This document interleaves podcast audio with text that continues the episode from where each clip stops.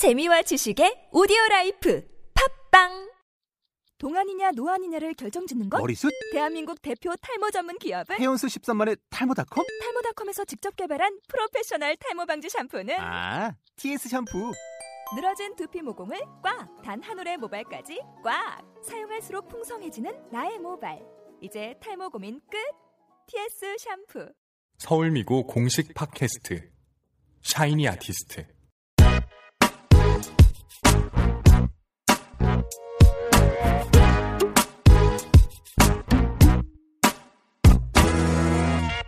정은진 선생님의 맛있는 미술.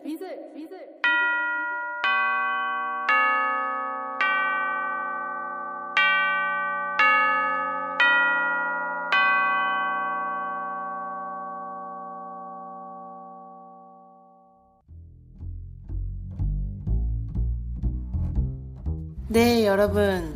그동안 잘 지내셨나요? 맛있는 미술의 정은진 선생님입니다. 이제 제법도 날씨도 쌀쌀해지고 해도 짧아졌죠? 이제 2014년도 얼마 남지 않았는데 우리 맛있는 미술도 이제 3회만 남겨두고 있습니다. 참 아쉬운데 그래도 얼마 남지 않았지만 마지막까지 최선을 다해보고 싶네요. 그럼 이제 맛있는 미술 시작합니다.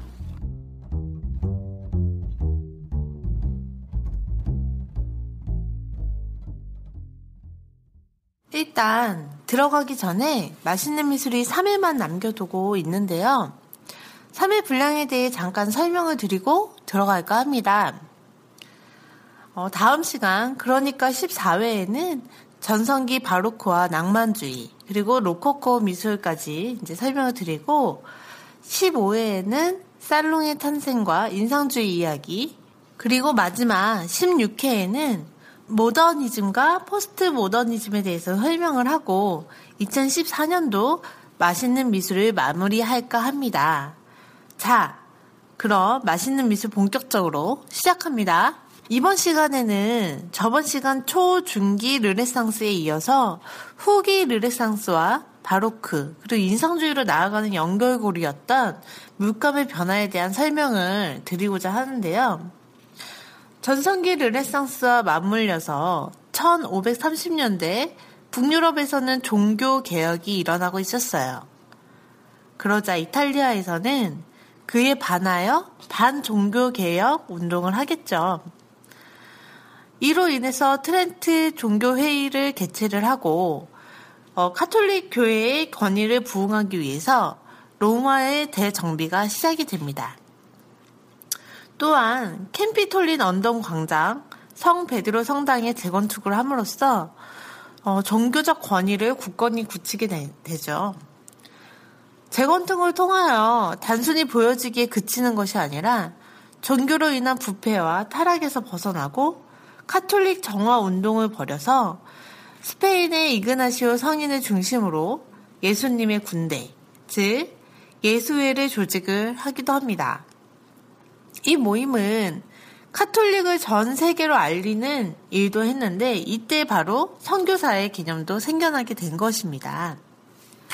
어, 뭐 우리가 카톨릭 방송도 아니고 사실 어, 이 시대의 흐름을 알기 위해서는 사실 카톨릭에 대해서도 이해를 하셔야 돼요. 왜냐하면 서양 미술 자체가 카톨릭 문화이고 약간 이제 약간 예수와 신화 속에서 발전이 됐기 때문에 이제 여러분이 알고 있으면 좋을 것 같습니다. 이러한 카톨릭의 재정비를 위해서 르네상스의 거장 미켈란젤로의 역할도 굉장히 비중이 컸어요. 시스티나 성당뿐만이 아니라 바티칸에 위치하고 있는 성 베드로 성당의 전반적인 건축 장식을 주요 업무로 임하게 되죠. 사실 성 베드로 성당은 르네상스 다음에 찾아오는 17세기 바로크 시대의 큰 대표적으로 설명이 될 수 있어요. 이것으로 보면 미켈란젤로가 후기로 갈수록 영향을 미친다는 사실은 우리가 짐작해 볼 수 있는 것이죠. 후기 르네상스를 설명하기 전에 미켈란젤로에 대해서 조금 살펴볼 필요가 있는데, 어, 미켈란젤로의 작품 중에서도 최후의 심판을 그리게 된 연유와 그 사연에 대한 이야기를 해볼 필요가 있어요. 그거는 이제 후에 여러분이 이해하시게 될 거고, 이제 현재 바티칸에 위치하고 있는 시스티나 대성당이 있죠. 그 대성당 위에 천장에는 최후의 심판이라는 프레스코화가 그려져 있어요. 어, 근데 왜 하필 시스티나 천장에 이제 벽화를 그리게 됐을까요? 그 이유는 1508년에 교황 줄리어스 2세가 성당의 위탁을 위해서 창세기 내용을 벽화로 그리곤 했었어요. 근데 그 벽화를 그린 후에도 재난벽에는 약 30년간 비어져 있었죠. 무엇을 그리면 좋을까 하는 고심 끝에 1536년 교황 바오로 3세가 미켈란젤로에게 커미션을 줘요. 그러면서 최후의 심판을 그려달라고 주문을 하게 된 것이죠. 천장에다가 그릴 것을 고민한 미켈란젤로는 천상의 모습을 그리는데 이왕 그릴 것이면 정말 사실적인 묘사로 그리고 싶어 했어요. 그래서 마치 하늘의 세계가 존재하는 것처럼 말이죠. 그래서 천장에는 조각처럼 눈속임의 기법으로 삼각형 그림, 즉 trompe l'oeil이라는 기법으로서 illusionistic painting을 구사하게 돼요. 최후의 심판은 천상과 인간을 사이에 두고 신의 심판을 표현한 그림인데 천국과 지옥의 모습이 매우 인상 깊을 것입니다. 하지만 무엇보다 생동감이 넘치는 것은 인간의 모습, 표정, 그리고 그 인체의 근육의 표현은 이 시대의 사람들은 물론 화가들까지 매료시키게 된 것이죠. 사실 바로크로 가기 이전의 시대의 중요한 시대적 흐름의 계기는 바로 여기에 숨겨져 있어요. 르네상스와 바로크 사이에 예술에서의 정체기가 있었어요. 그 시대가 바로 매너리즘 시대예요. 이 시기가 후기 르네상스라고 말할 수 있는 것이에요. 매너리즘은 이탈리아로 마니에라라는 말로 이제 유래가 됐는데 그 뜻은 누군가의 스타일을 바탕으로 해서 만든 작품들을 가리키는 것이에요. 우리 지금 흔한 말로 무언가에 정체되어 있거나 독창적인 생각을 못할 때는 매너리즘에 빠졌다고 우리가 흔히 말하잖아요. 하지만 매너리즘은 그 누군가의 스타일을 바탕으로 해서 작, 어, 그 제작되는 작품에서 시작이 된 것이죠. 그 누군가는 앞에서 설명드린 친구는 짐작을 하실 거예요. 네, 바로 미켈란젤로의 작품이에요. 사실 르네상스의 대표되는 작품과 매너리즘 시대의 작품은 다소 비슷해요. 작품에서의 대표 주자가 있을 것이 아닙니까? 딱 봐도 이거는 다빈치의 작품이구나. 아, 이건 라파엘로의 작품이구나. 그러나 매너리즘 시대의 작품을 보면 뭔가 어 르네상스 초, 초중반의 그림과 비슷하긴 해요. 어 이거는 미켈란젤로의 그림 같기도 하고 라파엘로의 작품 같기도 한데 뭔가 부족한. 어 이거는 다빈치의 작품 같은데 형태가 이상하고 막 이런 의문들의 생각을 만드는 작품들이 많다는 것이에요. 그 이유는 르네상스의 어, 뜻이 뭐예요? 예술의 부활과 재생이라는 뜻이 있잖아요? 그러면서 작품의 스케일도 커지고 좀 더 극적인 구성과 균형 잡힌 구도로 그리고 무엇보다 과학적인 이제 원근법의 구도가 도입이 됐잖아요. 이것이 이제 위대한 르네상스, 르네상스만의 발견이라고 할 수 있는데 화가들이 이 기법을 얼마나 오랫동안 대입을 하고 싶었겠어요. 현재도 막 원근법은 버릴 수가 없는 것이죠. 그러나 똑같이 하면 안 되니까 약간의 형태를 변형한다든지 과할 정도로 과장을 시킨다든지 아니면 무언가로부터 차별을 두고 싶었겠죠. 그래서 매너리즘의 그림들을 보면 굉장히 억지스럽고 뭔가 어설프고 불안하고 그리고 과한 느낌을 줘요. 이런 것들 속에서는 사실 창조비는 없는 것이죠. 왜냐하면 르네상스의 어떤 기법을 차용을 했으니까요.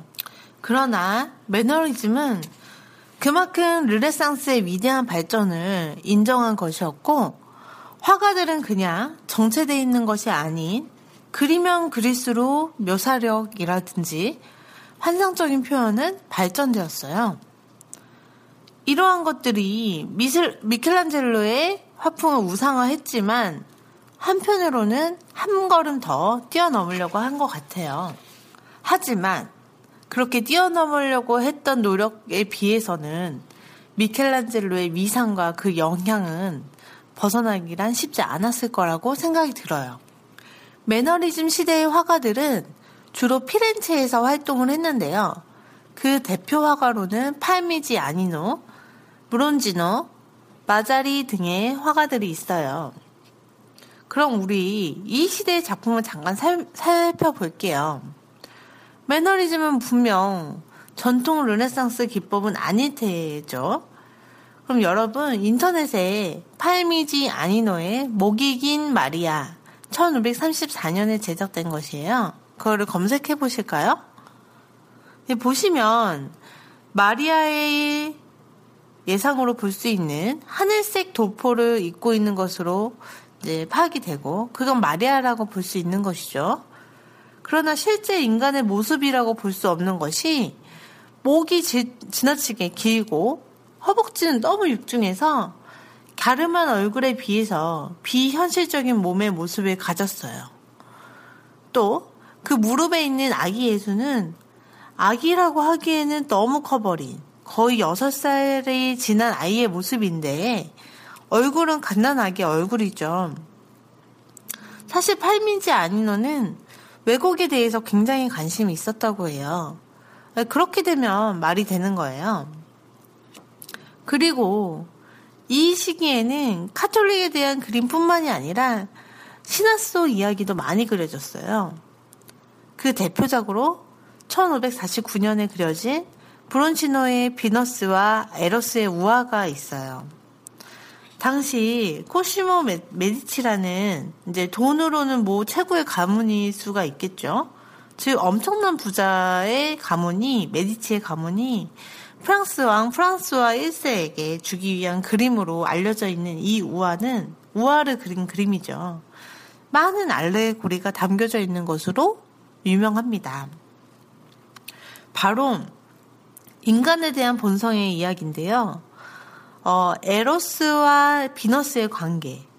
어, 사실 모자지간의 관계라고 하기에는 오묘한 감정이 있어요. 이게 바로 근친상간의 사랑인데 어, 여러분 이제 더 깊이 들어갈 수는 없겠지만 오이디푸스 컴플렉스라고 이제 그런 말도 이제 근친상간에 대한 사랑에서 나온 말이에요. 그리고 반인 반수의 모습 그리고 여러 가지 인간 본연의 감정들이 이 하나하나 뜯어보면 여러 가지 알레고리로서 표현한 그림이라고 할 수 있어요. 아무튼 그림 자체는 매우 아름답고 그리고 되게 내세적이고 되게 인간적인 거죠. 어, 근데 그림의 어떤 풍도 보면은 사실 르네상스 초반과 중반, 그리고 후기로 갈수록 그림의 어떤 형태라든지 어떤 모습, 그리고 표현적인 게 되게 달라지고 있거든요. 그게 무엇 때문이라고 생각하세요? 어, 지금 얘기를 할 건데요. 아마도 pigment에 대해서 이제 연관이 돼 있다고 생각할 수 있어요. pigment는 이제 접착제, 안료라는 말인데, 르네상스에서 바로크로 가는 과정. 그 주, 그 과정에서 가장 중요한 매개체가 된 거예요. 바로 물감의 변화예요. 우리 맛있는 미술 첫 시간에 선생님이 물감에 대한 이야기를 이제 시작을 한 거 기억나시나요? 물감은 그 자체로 많은 이야기가 있지만 정말 중요한 것은 물감의 변화가 미술 사조의 변화를 불러일으킬 만큼 대단했어요. 중세부터 르네상스의 중반까지는 오일과 염료로 만든 pigment가 아닌 계란 노른, 노른자, 계란 노른자와 염료를 섞은 pigment로 그려졌어요. 어, 오랫동안 서서히 건조되는 오일과 다르게 계란 노른자는 단시간에 말라버렸기 때문에 과감한 터치라든지 물감을 덕지덕지 바르는 행위를 못했던 거예요. 계란 노른자로 만든 물감을 바로 템페라라고 부르는데 템페라의 장점은 균열이 가지 않아요. 그리고 계란 노른자의 특유한 강한 접착성으로 오랫동안 유지가 됐었어요. 그리고 광도 나서 발색력도 매우 좋았고요. 그러나 그리는 시간이 너무 오래 걸렸어요. 그 이유는 너무 빨라, 빨리 말라버린 물감 때문에 붓 대신에 꼬챙이 같은 걸로 이제 얇은 걸로 한 땀 한 땀 그려 나가기 때문이었어요. 얼마나 속이 터졌겠어요. 빨리 마르지, 어, 붓질은 안 되지. 그러니까 그림 자체도 되게 세밀하고 소묘적일 수밖에 없는 것이죠. 어, 이 증거는 르네상스 초기로 다시 가볼게요. 템페라를 썼던 르네상스 초기의 그림들은 이제 우리가 대표적으로 잘 알고 있는 보티첼리의 그림, 비너스의 탄생을 우리가 한번 검색을 해보시면 어, 굉장히 선적이고 외곽의 선이 되게 뚜렷하죠. 그리고 어디에도 터치감은 보이지 않아요. 이게 하나하나 꼬챙이로 그렸기 때문에 매끄러운 표현은 가능했을 거예요. 그리고 외국, 외곽에는 굉장히 똑 떨어지는 어떤 선적인 기법이 이제 템페라를 써가지고 그렸기 때문이에요. 물론 마사치오 티티아노 같은 그림들도 마찬가지겠지만 이제 보치첼리의 그림을 보면 그 특유의 템페라의 특유의 특징이 잘 나타나 있다는 것이죠. 그럼 물감은 대체 누구에 의해서 사용이 되었을까요? 우리 다음 시간에 바로크 미술에 대해서 자세하게 살펴보실 텐데요. 바로크는 유럽 전역의 미술이 확산되는 시기이기도 해요. 아, 기존 르네상스는 거의 로마 그리스에서 출발해서 이탈리아 피렌체를 중심으로 발달이 되었다고 보시면 되고요. 바로크는 이탈리아, 네덜란드, 오스트리아 등 북유럽 전역까지도 영향을 미친 어, 그런 시대라고 볼 수 있어요. 이러한 과정에서 신기하게도 물감의 사용은 바로 북유럽, 바로 네덜란드 작가이죠. 1434년 얀반 에이크라는 화가에 의해서 그려집니다. 이 얀반 에이크는 아르놀피니 부부의 초상이라는 그림을 그리게 돼요. 근데 그 그림이 뭔가 이상해요. 그 그림이 바로 유화로 그린 최초의 그림이 되기도 하는 것이죠. 인터넷에 한번 검색을 해보세요. 정말 무서울 정도로 디테일함과 그리고 깊이감, 그리고 패브릭이라든지 장식품 등 그 질감에도 어디 하나 놓치지 않는 묘사가 되어 있어요. 그 이유는 오일의 특유한 특성을 잘 살린 건데 오일은 오랫동안 유지가 되고 마르지 않았기 때문에 그 위에 다시 붓질을 가서 디테일하게 그릴 수 있었던 것이죠. 같이 녹아버리니까. 그래서 그 깊이감이라든지 어떤 자유로운 뭐 스포마토 기법 그리고 디테일한 어떤 묘사까지도 가능했던 거예요. 이것이 바로 유아의 장점이라고 볼 수 있는데 이 아르놀피니 부부의 초상에는 그 장점이 고스란히 녹아 있어요. 유아의 사용은 사실 매너리즘 시대부터 서서히 사용되어 있을지도 몰라요. 그림들 보면 되게 매끄럽고 그리고 바로크 미술 이전의 그림이랑 약간 비슷한 점을 찾아볼 수 있는데 바로 유화를 썼기 때문이지 않을까 생각이 들어요. 그러나 그 본격적인 두각은 바로 바로크 미술부터 퍼져나가기 시작합니다. 바로크는 르네상스와 다르게 매우 동적이고 그리고 면적이고 그리고 되게 파워풀하거든요. 이것은 이 작은 변화, 그러나 아주 큰 시대의 발견, 바로 유화의 사용부터 미술사의 한 패러다임이 바뀌기 시작한 것이죠. 여러분, 오늘도 참 많은 이야기를 했는데요. 다음 시간에 바로크에 대한 이야기로 자세하게 찾아갈 거예요. 여러분, 미술사를 그냥 역사로 배우신다고 생각하지 말았으면 해요. 선생님이 이제 말하는 과정 속에서 뭐 알레고리라든지 뭐 피그먼트 뭐 형태 원근법 이런 걸 얘기하듯이 미술사 안에서는 미술에 대한 모든 이야기가 들어가 있어요. 미술사의 의의는 단순한 시대적 변화에 흐름의 변화가 내어보는 것이 아니라 미술적 변화, 그리고 역사의 변화 속에서 미술에 대한 기법과 사조들이 탄생했다는 것이죠. 이것을 아는 것이 정말 중요할 것 같아요. 그럼 여러분, 추운 날씨에도 감기 조심하시고, 다음 시간에 바로 크 미술로 우리 다시 만날까요? 그러면은 안녕!